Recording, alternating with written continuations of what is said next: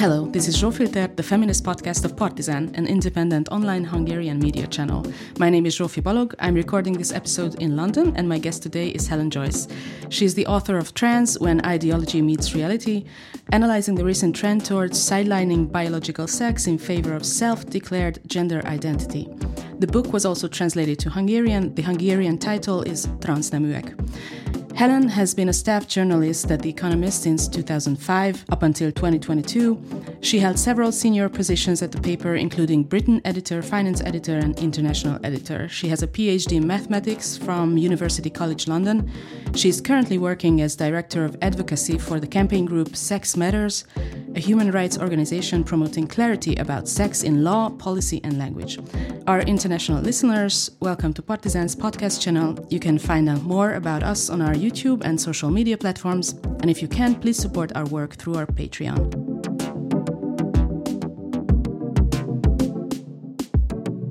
Helen, great to meet you. Oh, thanks for having me on the show. Thank you for making time to talk to me. Um, really excited about this conversation.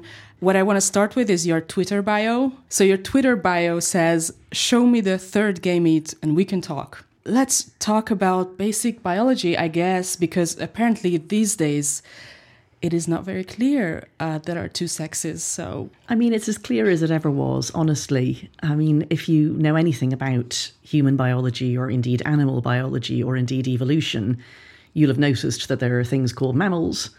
Um, they come in two sexes, male and female, and mammals don't change sex. Um, there have been mammals for 400 million years, and we humans are mammals, so ergo, we do not change sex. That's kind of obvious, and nobody thought it was anything but obvious. But there's been a strange, I mean, misinformation or disinformation campaign over, I mean, some decades, but really accelerating, I would say, in the last decade to trouble the notion of binary sex, as the queer theorists would have it.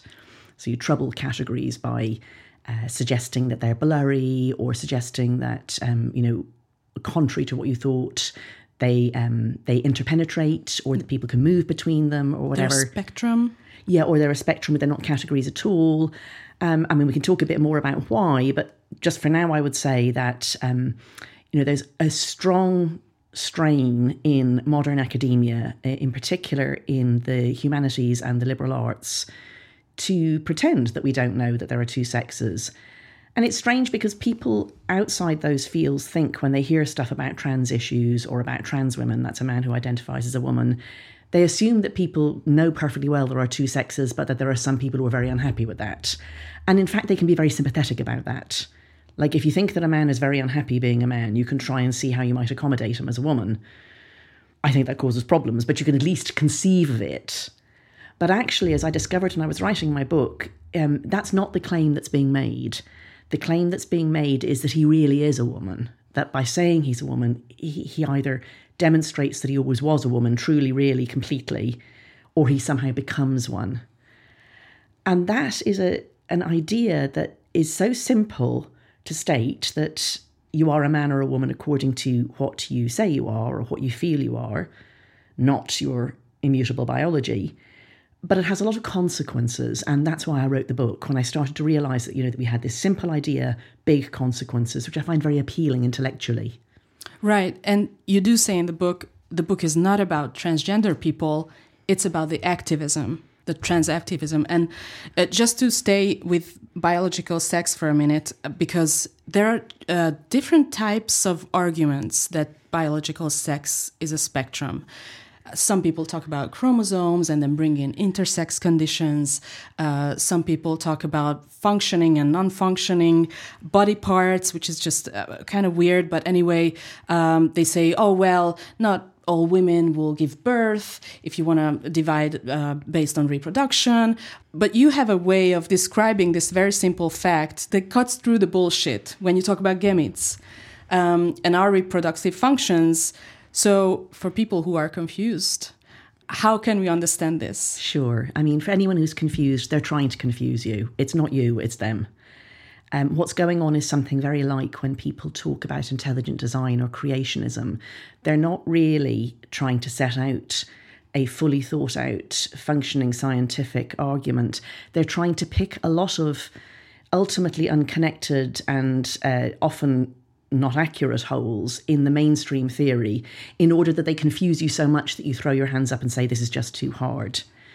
So if you step back, um, a sex is a reproductive category and it's an evolved reproductive category. So the way that most animals and many, many plants reproduce is that there are two types of gametes. There's the big ones that we call eggs or ova, and that's the ones that women produce. And there are little ones that are called sperm in animals and they're pollen in plants. And you get one egg and one sperm or piece of pollen. They combine, they make a new cell that's of a type that can reproduce itself, and that becomes a new organism. There are only two types of gametes.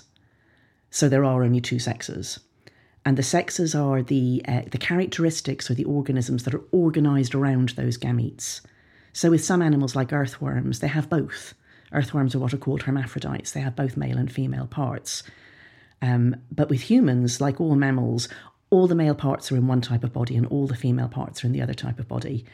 And those bodies can therefore be called male and female this is something that we kind of knew, but it's quite good to be forced to to say it as clearly as possible. Sexes are reproductive roles, and there are only two reproductive roles, so there are only two sexes. People say, as you as you commented, they say, "What about um, infer- infertile people?" Now, I'm an infertile person. I'm doubly infertile in a sense, which was I'm now 55, so I'm past my fertile window. But only women, only the female people go into menopause. Menopause is part of the female life cycle. But also, I was infertile when I was younger. So, my husband and I did IVF to have children. And I can tell you that when we went along to the clinic, they did not ask me for a sperm sample. And they did not put my husband under anaesthetic and investigate the state of his fallopian tubes. They were not confused as to who will give birth. Exactly, exactly. And I was fortunate. I had two children by IVF, and uh, I was pregnant with both of them, and I gave birth to both of them, and my husband was their father. So it's it's one of those gotcha things. And I've had the funny experience of people saying, "Ah, but what about infertile women?" And I say, "What, like me?" And then the person goes, "Oh, oh God, I'm really sorry," you know. And you realise they weren't actually arguing sincerely. They were repeating a sort of a talking point of the of the type that. Um, that creationists and intelligent design advocates use to try to knock down the theory of evolution when they say things like, oh, there's a gap in the fossil record. Um, they're never putting together a proper theory that would stand against it. They're just trying to tear down your theory. And if you remember the things that you already know, which is human beings come in two sexes like all other mammals, the fact that there are some people who have unusual problems with their reproductive organs. That's just like the fact that there are some people, you know, who were born uh, with six fingers or, you know, missing their eyes or something like that. You know, every part of the body has developmental issues in some people. It doesn't make a third sex, it doesn't make a sex spectrum. You know, there are animals that can change sex. Clownfish famously can change sex, but we are not clownfish. So the fact that clownfish can change sex doesn't mean anything at all for human beings. We're mammals. Right. I think that's so important to uh, to re- to really understand because yes, as you say, sex change is not possible, even though people go through all these horrible medical interventions to kind of resemble some kind of sexist notion of the other sex. Uh, but it's not actual sex change, it's a lie. And uh, what I also find infuriating is that suddenly people are expected to not believe their own eyes. I mean, uh, distinguishing males and females is, I think, the most basic human instinct. Yeah. From it, it doesn't matter where you live. You're poor, you're rich, you're you're five years old, you're sixty. It doesn't matter. Every human has this very basic capability. You immediately, of course, with some expe- uh, very rare exceptions, yes. exceptions. But I mean, this is something that you shouldn't have to feel like you have to study biology, law, uh, psychology, I don't know, all kinds of things to argue because it's just so basic. Yeah, I think people are really, um, because we live in such a complex world and complex society where all sorts of things that you think are obvious aren't. You know, people are always saying things like, you know, did you know that light is both a particle and a wave? And you're like, how could that work? Or, you know, suddenly something that was meant to be good for you is now bad for you or people can do extraordinary things like get to the moon. And I think ordinary people lose confidence in their own judgment. And then the other thing is that social norms change. So I'm old enough at 55 to remember, you know, Ireland, my home country, um, homosexual sex was illegal when I was a child. Um, abortion was only legalised very recently. Uh, of course, you know, there wasn't really a race issue in Ireland in the sense that there were no immigrants. So there just wasn't a, a, question of, you know, I saw what happened in America and going back a bit further before I was born, you know, the civil rights movement. So things that people thought were givens, like that it was all right to treat black people a certain way or to treat gay people a certain way or to treat women a certain way, those, those social realities turned out to be um, up, up for grabs in, in a very good way, of course. And so people have lost their grounding and feel that, like, maybe everything they believed is false, or that very clever people have now proved that you can change sex in some sense. And, and when you lose that intellectual confidence, you're basically available to be lied to about almost anything, really. So there's a famous saying, I think, from Hannah Arendt, who talked about. Um, uh, totalitarian states, she said the goal of propaganda isn't to make you believe it, it's to make you believe nothing. So that's what happens when people start to uh, lack or lose faith in just very, very basic facts. Like to, the fact that there's two sexes is about as basic as the fact that we breathe air, not water, and that we are not immortal. Like it's that fundamental to our species. If you lose faith in that, really somebody can sell you anything. And I want to run something by you about queer theory because I think queer theory's capture in academia is like a really important part of this. There are like certain points in this story and history of gender identity ideology and how it spread. And I think one of them is uh, these postmodernist yes uh, ideologues, I guess. Yes.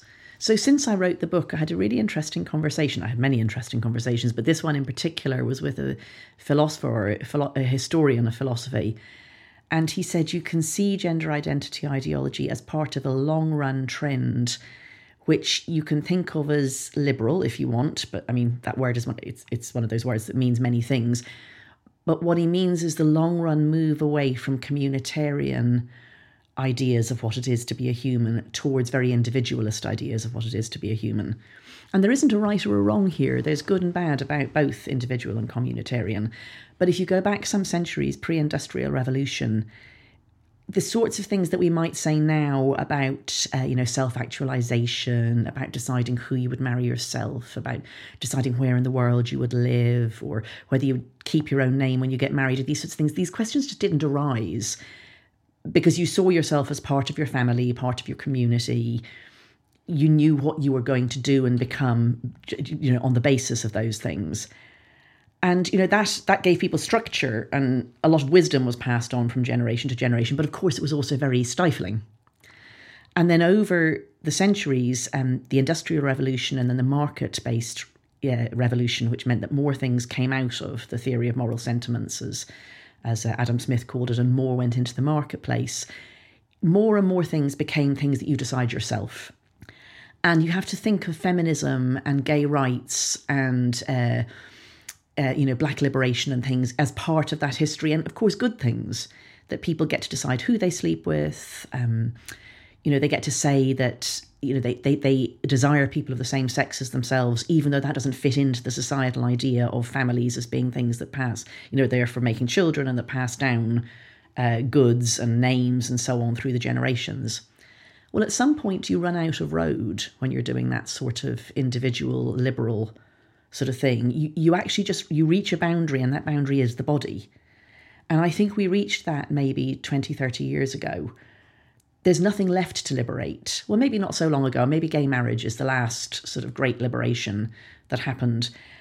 What's left to liberate us from when you, you know we, we, we've said we're tied by nothing now except actually just the, the bare bones fact of our biology that you know men cannot get pregnant um, you know, that we cannot change sex, that we are not immortal, and so on. Well, now we're talking as if we can change those things too. Um, you know, people talk about transhumanism, about the idea that, well, depending on how kooky you want to get, that we could upload ourselves into the cloud or something like that, or just maybe take drugs, um, you know, use prosthetics and so on to prolong our lives pretty much indefinitely.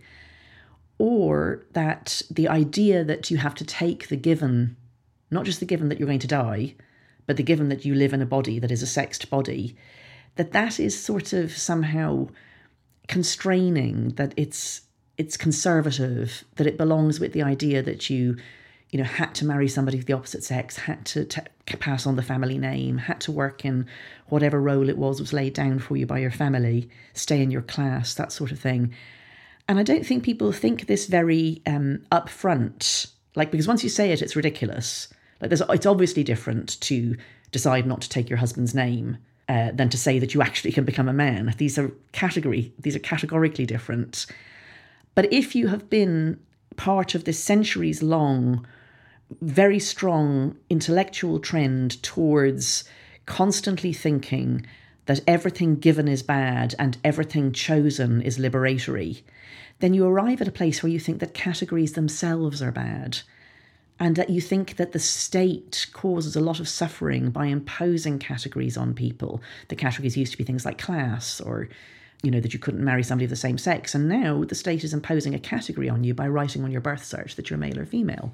So I've even seen people say uh, coercively assigned female at birth, meaning the process of having your birth registered. Wow. Um, that we should be waiting for you to tell us what you are. And that kind of makes sense with something like sexual orientation because I genuinely don't know how you're meant to look at a baby and say, well, that person's going to grow up gay. It makes no sense for sex because sex is a given. It's as fundamental to our bodies as the fact that we breathe air and the fact that we are born and we are going to die.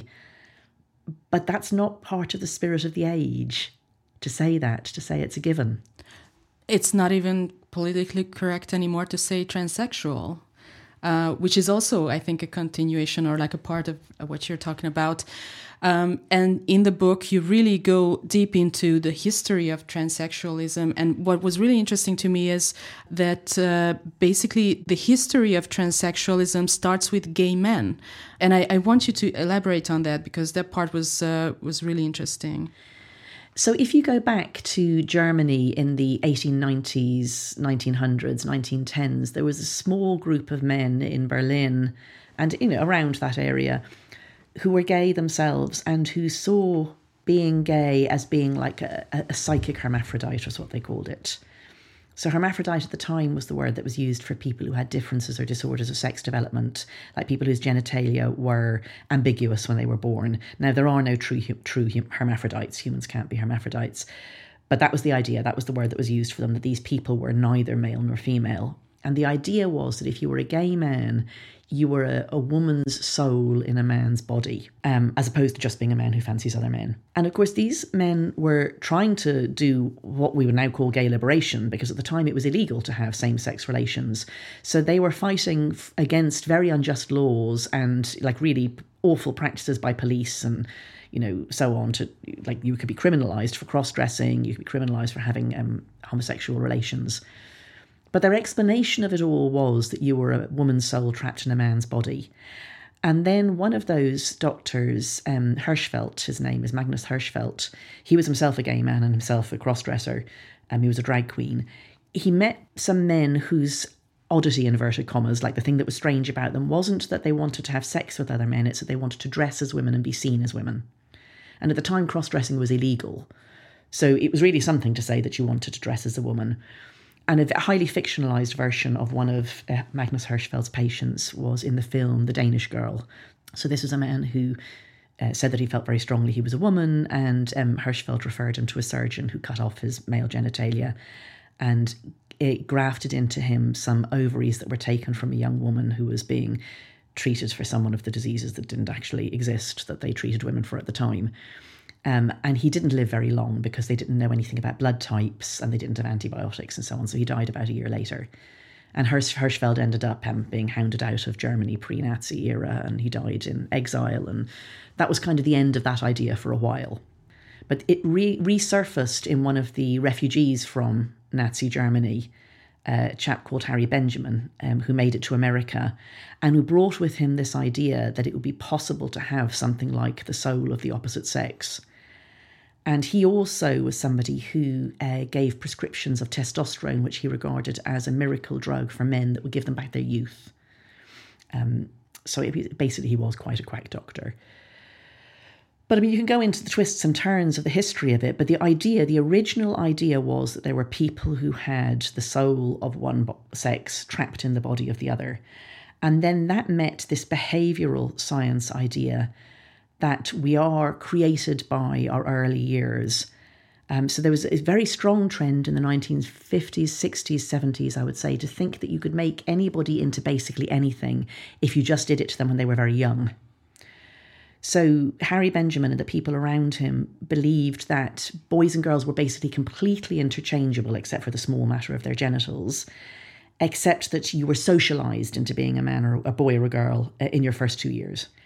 And so this is an odd thing to believe if you also believe that you can have a soul of the opposite sex, but none of this has ever been characterized by its intellectual consistency. So um, what Harry Benjamin, I think, thought was something like well, everybody's socialized into being a boy or a girl. Um, every now and then, this socialization kind of fails to take, and that person is gay or transsexual. Uh, he invented the word transsexual, in effect, in his book, The Transsexual Phenomenon. But then, you see, if you believe this, then you think that you could make anybody into a boy or a girl if you just do it very young. So, what he's remembered for nowadays is telling parents of little boys who had damaged genitals or um, malformed genitals when they were born that they should cut their child's genitals off and bring the child up as a girl. And this this did not work well. This was a terrible human rights abuse, as is now recognised. And there's a famous case of two twin boys uh, who were circumcised in early babyhood, and one of them, um, the the circumcising equipment had a malfunction and it burnt off his penis. And so the parents, unfortunately, fell into the hands of Harry Benjamin, who told them that they should cut the child's genitals off and um, tell everybody that it was a girl, bring him up as a girl. And this boy and his twin brother both killed themselves as adults. Um, you know, what they went through was just horrific. So it's always been at the center of the heart of this of these doctors who do this sort of medicine some strange inconsistent combination of thinking that it's an idea in your head that makes you a man or a woman, but also that it's the social role that you play that makes you a man or a woman. And, you know, what I believe is just something very much more basic and I think more progressive, which is just, you know, it is just a brute fact that I am a woman, just as much as it was that I was born on a particular day and I don't know what day I'll die, but I will die. These things are not things I can change. I'm not going to let it hold me back. I'm going to do what I like as a woman. I don't think it's very progressive to say that if I play the social role of a man, I become a man. In fact, I have a PhD in mathematics, as you mentioned, so I don't know if that makes me fulfill the social role of a man. Maybe. Um, none of it is consistent and none of it is intellectually coherent in any way. And that's one of the things that makes it very hard to argue with because people just shift ground. Like if you say, look, the idea that you have a sexed soul is a bit idiotic, they'll say, ah, social roles. And if you say, oh, but social roles, for goodness sake, I mean, you know, can I be cast out of womanhood by not acting in a womanly enough fashion? Uh, they'll say, but everybody knows who they are. You know, it just it just chases around, and they land on whatever bit you're not arguing about at the time. It's odd. And speaking of the gendered soul, I really want to talk about how this acts as a religion, basically, because I find it easier to deal with it and argue if I think about, well, how would I argue with a Scientologist? Uh, or when they say, oh, you deny the existence of trans people, I would say, you know, I don't deny the existence of Scientologists, but I don't agree with their their dogma and it has you know this religion has its its priests and its uh, uh, celebrities and its dogmas and it, and it has the excommunication if you don't agree. But if you nod to everything they will be love bombing you with this uh, rainbowy i don't know this is a beautiful big family thing. But what what's in the core of it it's this gendered soul that there is something in your soul uh, that is magical, unexplainable, and somehow it's different from your body. Yeah, it's it's very dualist, isn't it? Um, it's like Cartesian dualism that that there's you know I think therefore I am. It's that my mind that is is sub, sort of separate from me, and that that's what makes me who I am. I think it's a very seductive theory in that I think it's like there's a hole in our psyches that that fits into. And over and over again, we reinvent the idea that there is something separate than our bodies that makes us who we are. I mean, I'm really quite a radical atheist. I absolutely disbelieve in all all varieties of God, and I'm not just agnostic. I just really think it's all false, all nonsense. And uh, that means that I think there was no me before I was conceived. There will be no me after I die. There are no ghosts. There are no spirits. And there are no souls. But I mean, this puts me in a small minority of all humans who've ever existed, as far as we know. Like, it feels right that there was a me before I was born, and people think that the people they love live on after their deaths. And most of us do think there's an afterlife. Um, and people think about angels and spirits, and the idea of reincarnation doesn't seem to make absolutely no sense, which to me it makes just literally no sense. So I have to accept that when you say to people, um, you know, there's something in you that is the eternal feminine or the eternal masculine, and the eternal feminine could get somehow trapped in a masculine body, that that's not something that seems odd to human beings on the grand sweep of things. I mean, I think you're right that it's very religious. It's obviously very religious in its flavour. And I would like it to be reclassified in people's minds from a civil rights movement to a religion. Because when it's a civil rights movement, if I say of a man who says that he's a woman, well, I'm sorry, you're actually a man and I don't want you coming into women's spaces or playing in women's sports, then I'm committing a civil rights violation. What I want to be doing is just saying, "Oh, that's your religion. That's fine. You believe what you like. Practice how you like. Just don't in, uh, don't impact upon my life or anyone else's life."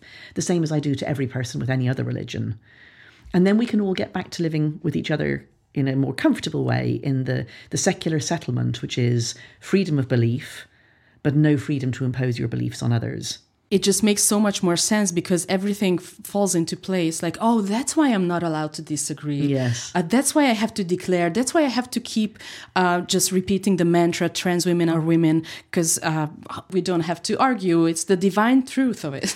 I mean religions were like that all of them. Religions do mostly tend to be quite intolerant affairs until they're tamed. So I think back to the history of the Crusades, for example. I mean, you couldn't just say to the Crusaders, you do you you know and just say well uh, no they were they were forcibly converting you i mean uh, you know the the history of my own country ireland is you know protestant catholic wars to some extent and um, this is an intolerant religion. You know, we, we live in a secular society, we live in a secular world where people are meant to have freedom of belief and freedom to practice their religion, but not freedom to impose it on others.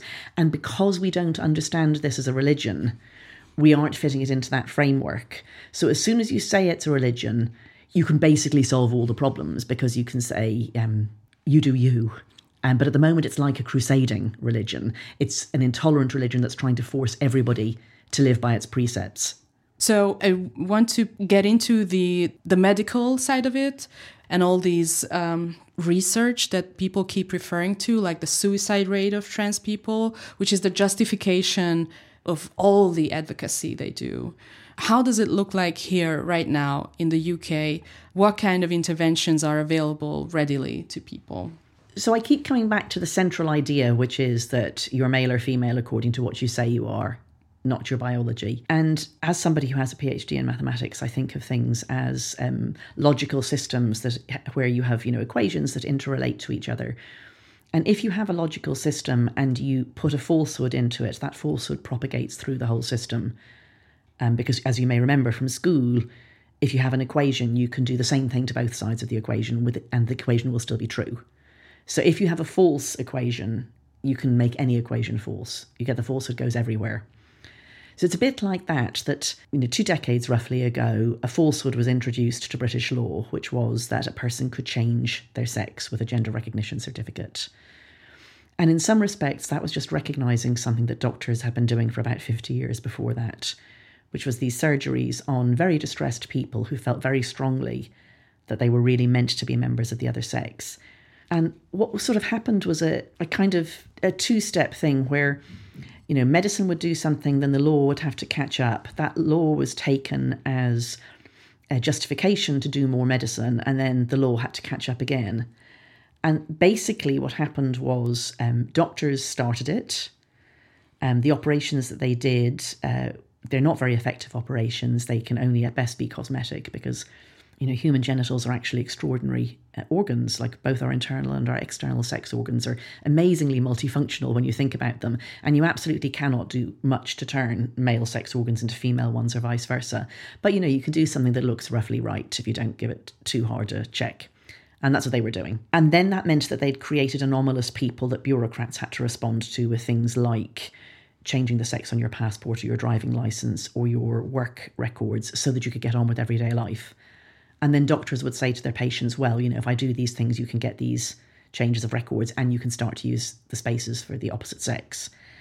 And then that became sort of the practice. And then by 2005, there ended up being this legal way that you could change your sex without even doing an operation, in fact.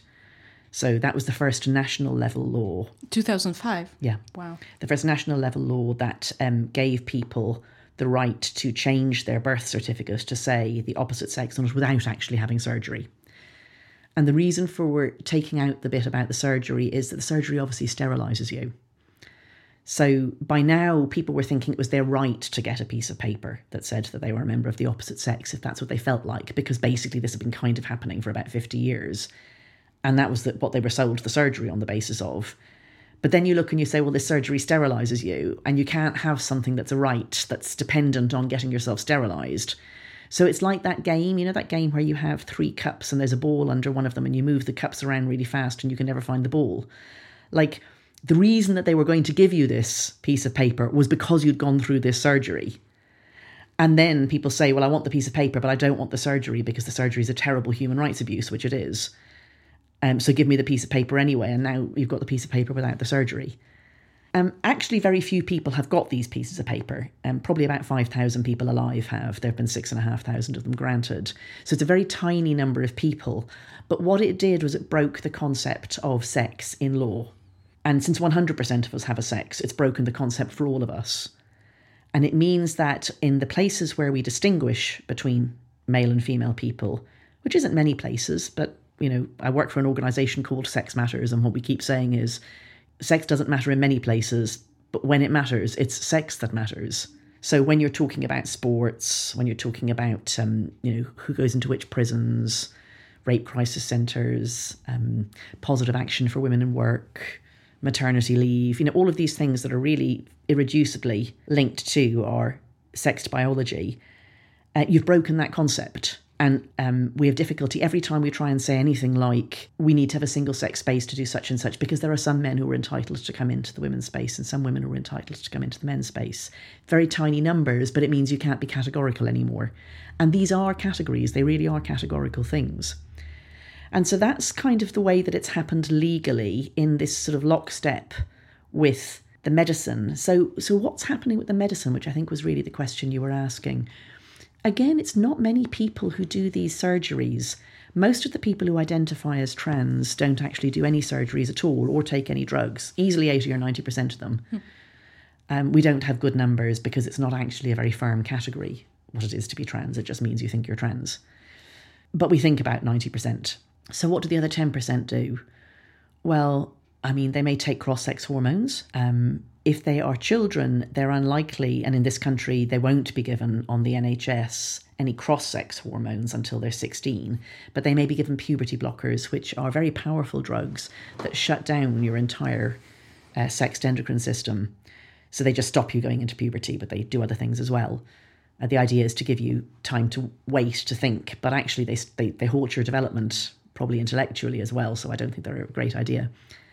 So, puberty blockers, cross sex hormones.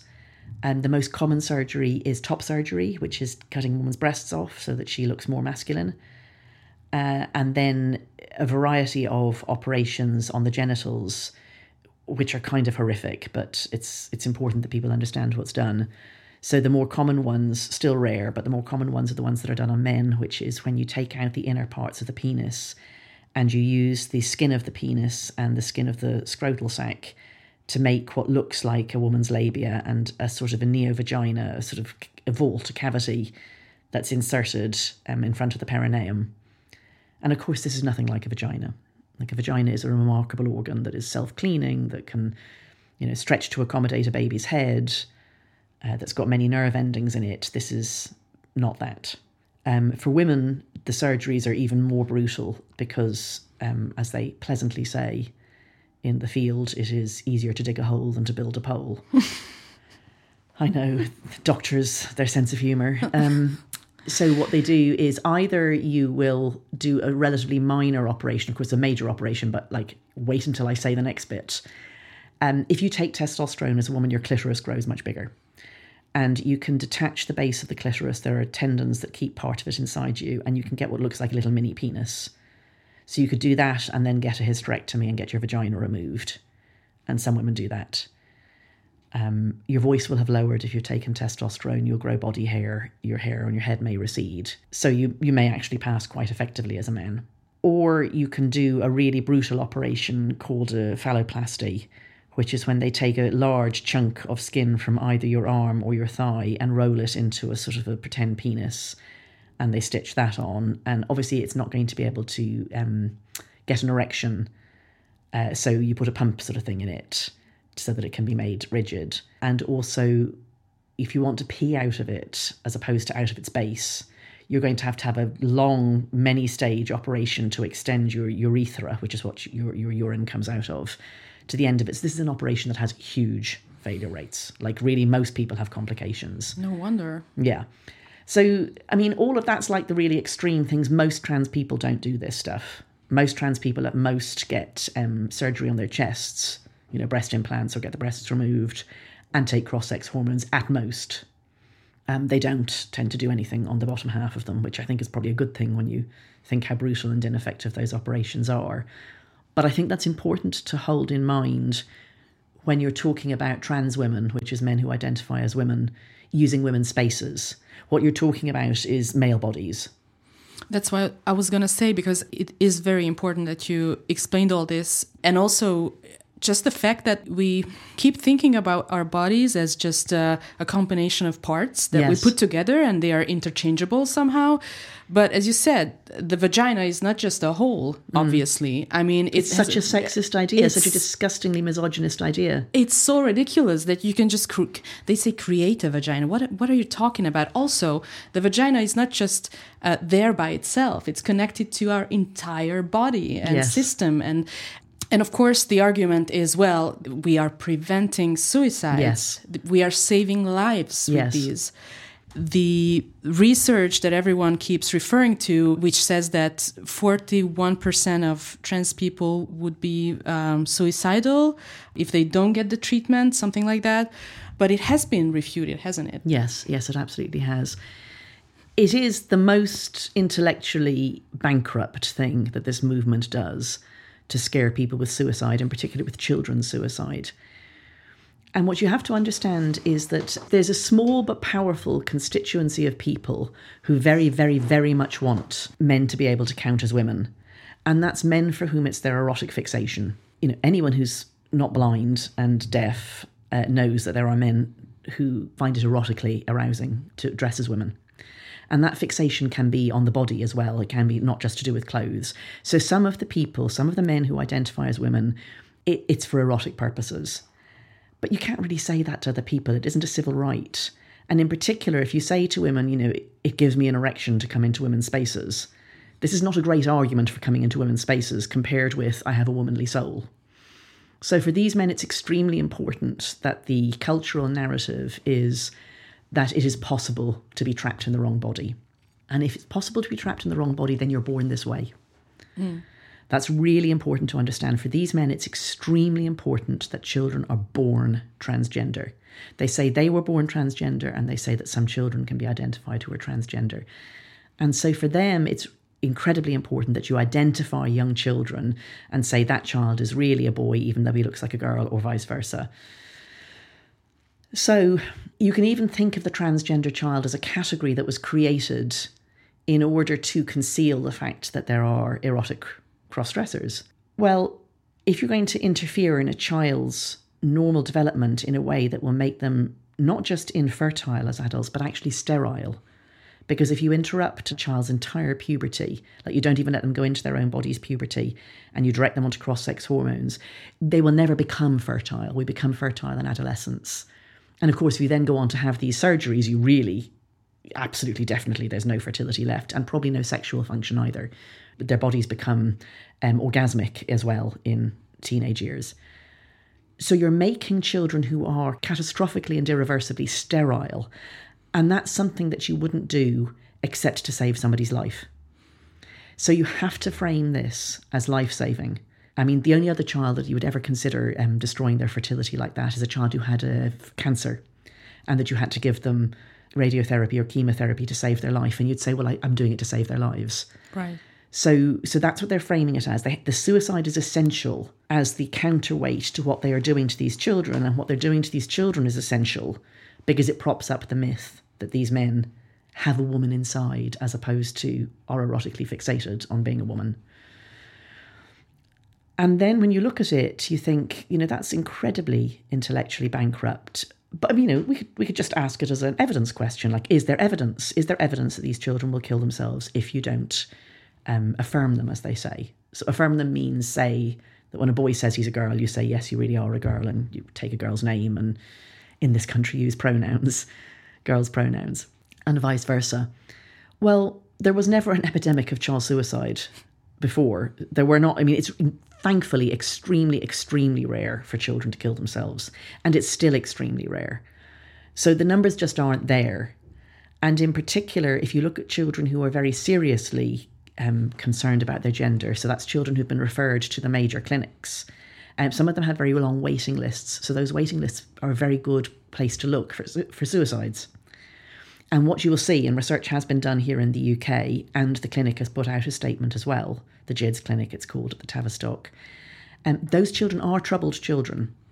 They have a lot of what are called comorbidities, which is other mental health factors. So they're children with very high rates of autism, self harm, depression, anxiety, eating disorders.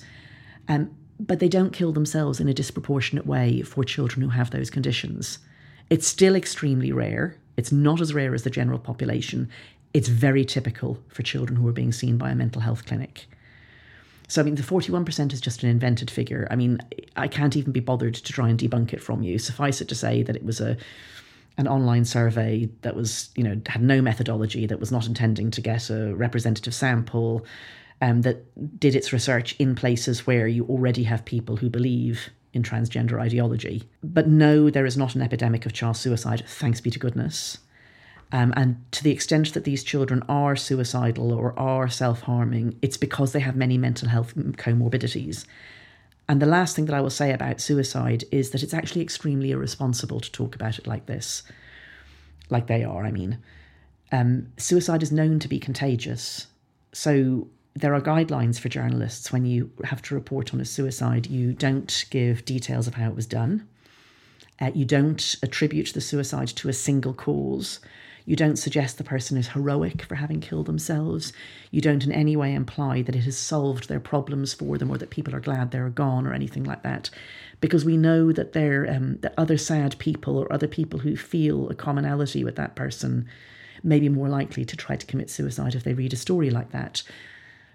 So when you add that to the fact that you understand these children are sort of a sacrifice in order to prop up an adult concealment of a sexual interest, not only are they being put on this path to sterility in order to conceal what these men want, they're actually being coached to kill themselves if they won't go along with it.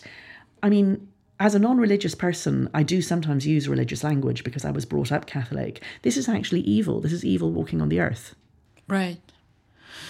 And I want to talk about the impact on women because, I mean, that's just been sorry for the language a shit show. No completely. I don't even know where to start but basically i talked to kate harris so i have another episode with her about lesbians uh, specifically but we can talk about as you mentioned uh, sports prisons bathrooms all that jazz. Um, Going to the bathroom as a woman up until five minutes ago was just a thing that was a non issue. Yeah. You didn't have to think about it. Yeah. And what I find so uh, infuriating and disturbing and uh, frankly insulting is that this is an area of life that I shouldn't have to think about. I shouldn't have to argue. I shouldn't have to fight for just feeling nothing Yeah. about going to i don't want to feel anything about going to the bathroom. And i mean historically women really were not comfortable out in public spaces. They still aren't in a lot of places.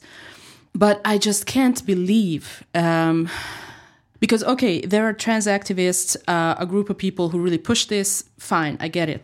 What i don't get is when these claims started coming up um, in the legal system or in at companies or in workplaces or wherever you can think of how did the people who were already there and were adults did not just say okay look i get it. You feel this way in your body. You have this identity all power to you but sorry biological sex still matters in this place how how did so many people not even not even put up a fight they just they just embraced it full scale and i know Yeah. i know it has to do with the the gay rights movement and all the historical like it, it really was hijacked by this idea that it's the same exact minority struggle uh, that gay people have all that but still i just I, I still cannot believe how quick and efficient this capture was in all areas Yeah. of women's spaces Yeah. I mean, it is amazing, isn't it? I mean, it makes you realize that women's rights were only ever contingent in the first place. right Like we were given them when it didn't, you know, when there was no man who minded. And now there are men who want them. But I think it's really important to recognize that women are often our own worst enemies. So the people who uh, push this idea more than anyone else is young women, despite the fact that it's young women who are the biggest losers from it. you're right that's that's a very good point Um, you know, I have two sons who are 22 and 17, and, you know, they and their male friends do not fall for this mostly. The people that they know who are absolutely mad for LGBT rights, as they say, are women, young girls. And I think that um, there's a great deal of shame involved in having a female body in a world where the male body is the default. And when you think about the bodies, the two bodies, it's much easier to believe that you are a sort of an immortal, an immortal machine with a ghost in it if you're a man. Because women bleed, women get pregnant, women are physically weaker, we've a lot more fat and a lot less muscle. You know, we have the shameful body, we have the body that's been uh, seen as the sex. Like um, the title of Simone de Beauvoir's book, The Second Sex, in that book, I mean, I don't read good French, but I mean, it was it's explained. I remember the edition that I had explained that in the French, women were called the sex, like men were the humans and women were the sex. So all of sexuality, um, desire, desirability, being an object rather than a subject, is put on women's bodies. Like men don't think of themselves as sexual objects, although we think of them that way, of course, if you're a heterosexual woman. But we don't get to talk about it the way they do. Like if you look at art, it's women's bodies that are naked. Uh, statues of men are, are statues of famous men in their clothes. Statues of women are mythical women naked. So it's it's shameful to have a woman's body, and it's also you know something that's rubbed. Your nose is rubbed in it when you're a young woman. Like as soon as you're 13, 14 and you grow breasts, men will comment on them. You'll get groped. Disgusting older men like your father's friends and things. So I think there's a really strong desire of young women to deny the fact of their own body and also to deny their sisterhood with older women. Because older women are like they're even worse than young women. I mean, you know, they've got stretch marks, they're saggy, they might, you know, wet themselves when they sneeze if they've given birth, you know? Like the, the, the, the female body is the shameful body, and you don't want to be seen as having one of those shameful bodies and admit its vulnerability. So there's an incredibly strong intellectual desire among young women to deny the fact of their own vulnerability. Like, it's no fun saying, oh, we're the sex that have to have our own sports in order to be able to compete. It makes you sound like a loser. And it's no fun saying, I need to have spaces away from men because men, you know, nearly every man can kill nearly every woman with his bare hands, should he wish to. And to face up to the fact that you're the sex that can be raped, to face up to the fact that if there's an unwanted pregnancy or an unwanted child, it's you that's going to have that one. Easier to live in denial. And nowadays, you know, because we live in a society that's very divorced from nature, and most people do desk jobs that don't require great strength, it's actually relatively easy as a woman in your teens and 20s to lie to yourself and to everyone else about the reality of sex based differences. So young women do sometimes say to me, But I am as strong as a man.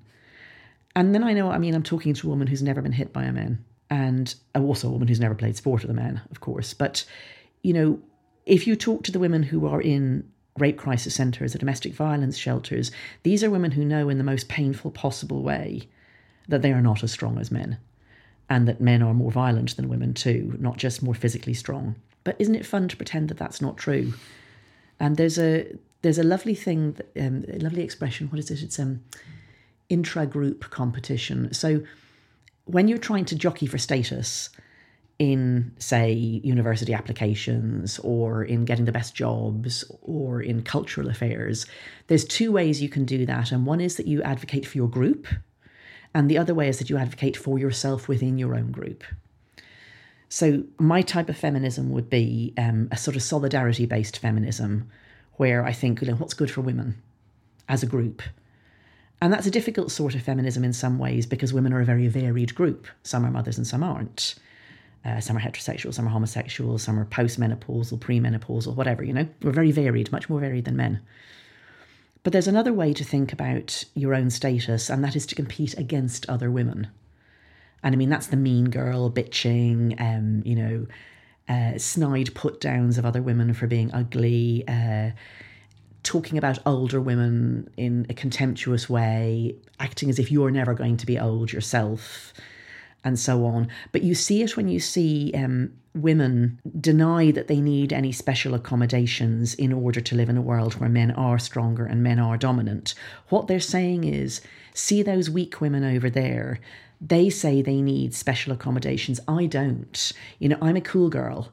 I'm a girl who can compete in sports even if men are allowed into my sports. I'm a girl who who doesn't mind you can pee next to me. You know, and, and these are not the people who are going to end up in domestic violence shelters and rape crisis centres. And they're not going to need them. They're not going to end up in prison. So it's also a luxury belief, to use another expression that's become popular recently. Luxury beliefs are beliefs that uh, you would never hold if you're if you're in a difficult financial or um, social situation and they're beliefs that you probably don't act on yourself when you're a high status person. So, for example, a lot of well educated rich people will say to you that marriage is an outdated institution. They themselves will almost certainly be married and they will be with the father of their child or the mother of their child. But if you look at people who are not in that situation, they will tell you marriage is a wonderful institution, but they weren't able to find the right man or woman, and they will often be, their children will have been born out of marriage, and they will be single parents. So a luxury belief is one that you know you can hold to make yourself look high status but you're not going to live on the basis of it. So there's a lot of women who hold the luxury belief that women do not need single sex spaces in order to protect ourselves from male violence in order to allow us to compete fairly in sport uh, in order just to allow us to go about our daily affairs when the fact is that men commit nearly all violence and nearly all sexual violence as well and isn't that nice for them being able to pretend that? But it's other people who pay the costs, other women. Yeah, it's um, just so sad how little shits people give about women in, in trouble. Uh, if they have to go to prison, we don't even we don't even think about women in prison ever. Yeah. like that's yeah. not even that's not even on our radar. Maybe we think about women who need. Uh, support services because uh, because of domestic violence. But even then, we don't want to think about the institutions that will actually make this happen and yeah. how they should look like. And yeah, of course, we can agree that a rape uh, victim doesn't want uh, any men around. But when it comes down to it, or when we know someone, we're like, yeah, oh well. But you know, I mean, who does it hurt if a man would be there uh, who is like really sweet and just thinks he's a woman and he's very gentle and uh, so there are all these like justifications and and minimizing the actual uh, the psychic cost. Yes. Yeah, and I wonder if if the solution is, as you said, the the solidarity based feminism and what works for women, and and basing everything around that. So I think, I mean, I think if you had said maybe ten years ago, and in fact this happened, um, somebody said that obviously uh, Serena Williams would not beat, say, the top several hundred best tennis male tennis players. And he was told he was very sexist for saying that, but it's true. I mean, it's it, there's a reason there's a women's competition, and that is that testosterone really does a number on men's bodies in their teen years, and they're just much stronger on average. And in particular, the top of the body is. So in tennis, there's a really big difference. Mm. And I mean, Serena Williams wouldn't deny that herself. But it was said to be sexist to point out that men are stronger than women. So any statement of differences between the sexes that wasn't in women's favour was painted as sexist. And that didn't just mean physical differences, it meant um, interests. You know, the slight difference, they're not enormous differences, but they really matter at the um, top end. The differences in, in uh, ability in, say, numerical reasoning, spatial awareness reasoning, um, you know, those are in the favour of men. Uh, linguistic ones are in favour of women. You know, we are somewhat different psychologically. But to say that in any way that wasn't saying that women were better was regarded as sexist. So you were allowed to say the future is female. You know, if you've got a female boss, your company will run better.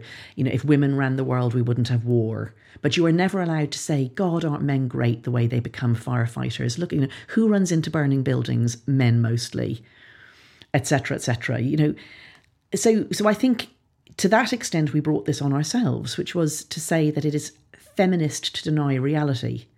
Well, that came back and bit us, didn't it?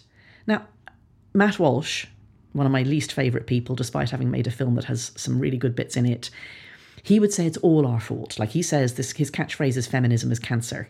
Matt Walsh is an American. Um, I don't know, very commentator. Catholic. Yeah. yeah. And he, he made this film, What is a Woman, that has some brilliant bits in it where he's managed to get some of the world's craziest people to give the most stupid possible answer to a very basic question. But he says that it's entirely 100% feminists' fault, this whole gender stuff. Like literally 100%. Now, I mean, I told you the story of Magnus Hirschfeld, not a feminist. Harry Benjamin, not a feminist. Erotic cross dressing men, not feminists. So, but the bit that I do think that feminism contributed was the idea that if you ever are to say men and women are different and in some respects men have the edge, that that was regarded as anti feminist. So, my hope is not so much about a solidarity based feminism, though that is important. It's a reality based feminism that we can say, you know, we are animals. We're animals with an extraordinary brain, yes, but we are animals. We come in male and female. Um, that has small but non negligible impacts on really a lot of things about us. Um, and then some specific large impacts when it comes to things like having children, uh, staying safe, uh, competing in sports. And can we think about this in a rational way? Can we think, you know, what it is to be a happy, safe, fully actualized human woman and human man? And mostly we need the same things the vote, the chance to earn a living, etc., etc. But sometimes we need different things. And then we can think about the world that we live in and build a world that's fit for everybody, build a world that's fit for both men and women. Because if we don't think about it that way, the world is fit only for men, because men are the default humans. And actually, I would say it's not even fit for men. Like most men are, you know, fine people who love a woman, who have daughters, who care about their mother, etc. Like a world that's not fit for women is not a world that's fit for men either. Uh, so, I, I mean, I have this sort of utopian idea that out of the wreckage of this movement will come a desire to build a world that's fit for humanity as human humanity actually is, namely sexed. I do keep hearing this, what Matt Walsh was saying about how feminism is to blame for this, and and a bunch of other commentators and intellectuals say this, and I I kind of have like an inner conflict about this because I do get defensive. I find myself because I know that these guys haven't seen what's invisible in feminism yes. and how much struggle is in trying to be critical but being shut down all the time and you know feminists b- being non-platform left and right and but at the same time i like for instance in hungary i think we for years we saw this coming. We had the space to talk about it. We, we still do. We pretend that we are not able to talk about anything because of Orban, but we missed so many chances. And we just watched it unfold. And people who paid attention even in the 2010s when this all started to happen really fast we knew what is coming because we saw what's going on in the US in the UK it, it's uh, uh, all the narratives started coming in in the same way in the LGBT organizations uh, locally and I don't think it's an interesting game to to like pick who's to blame, but at the same time, I think there is responsibility, even in feminist organizations and gay rights organizations, completely when they didn't say, um, "I'm sorry, what?" Yeah, I think one thing you have to remember. I mean, I completely agree with all of that, and you know, it's always been the case that anything women have needed, women have had to do for themselves against stiff opposition from some women and a lot of men. But the people who are the biggest cheerleaders and evangelizers for this movement are young women, and young women are not powerful. It is not young women who have spread this ideology because they are not the women who are in government, who are running organizations, you know, who are writing laws. It really, it really is not those women's fault. Um, I talk to a lot of women who work in women, the women's sector, you know, in rape crisis shelters or in women's centres, and they have been put in the most impossible position on this because if you say anything about it, you're going to lose funding. Well, I mean, it's not women who are running the funding organisations. You know, most big foundations, it's men's money. They're told what they have to say if they want to apply for money, and they know that if they say this shelter really is women only, and by women I really mean women, I don't mean men who say they're women, that they will lose all their funding, and the women who work in that place will never get a job again and they know that there are women who are very dependent on them. So they they say what they have to say to get the money and they cross their fingers behind their backs that they can manage this somehow. That you know, if a violent ex-husband turns up and says, Now I'm a woman, or if some guy who's clearly getting his kicks out of sitting in a rape crisis support group, you know, there are lots of men who find it very erotically arousing to listen to women talk about rape. So that's one of the reasons that a man would identify as a woman in order to get into a rape crisis centre is is to get his kicks from listening to women talking about being raped. And everybody who works in the women's sector knows this. Everyone. But you have to just try and manage it and hope that you cope and hope that the guy doesn't turn up to you and hope that if he does, you can, you know, limit the damage and look after the women and keep going the way that you've always kept going because the women's sector has always been on the brink of crisis. It's always underfunded.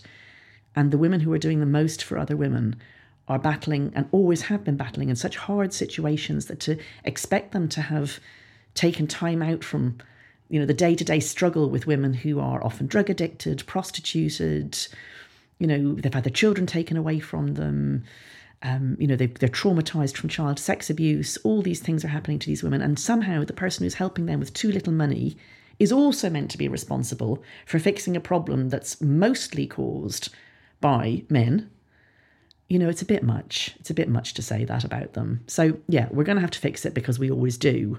But I also think that we're going to kind of have to hit rock bottom before we can come up again.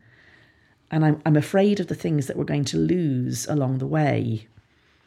You know, we've already lost so much in the legislative push to destroy and erase sex categories that I think some of the things we may never get back. And I also think that the LGBT forced marriage between people with minority sexual orientation and people who identify as members of the opposite sex, that that's going to bring down gay and lesbian people too. I mean, already American polls are showing that public acceptance of gay people is falling. And I don't think that's gay people, I think that's trans. I think that's because their organisations push what is seen as a movement that is highly damaging to women and children. And if to the extent that gay people don't speak up against that, they will get caught up in a backlash. And that again is not fair, but it's what's going to happen.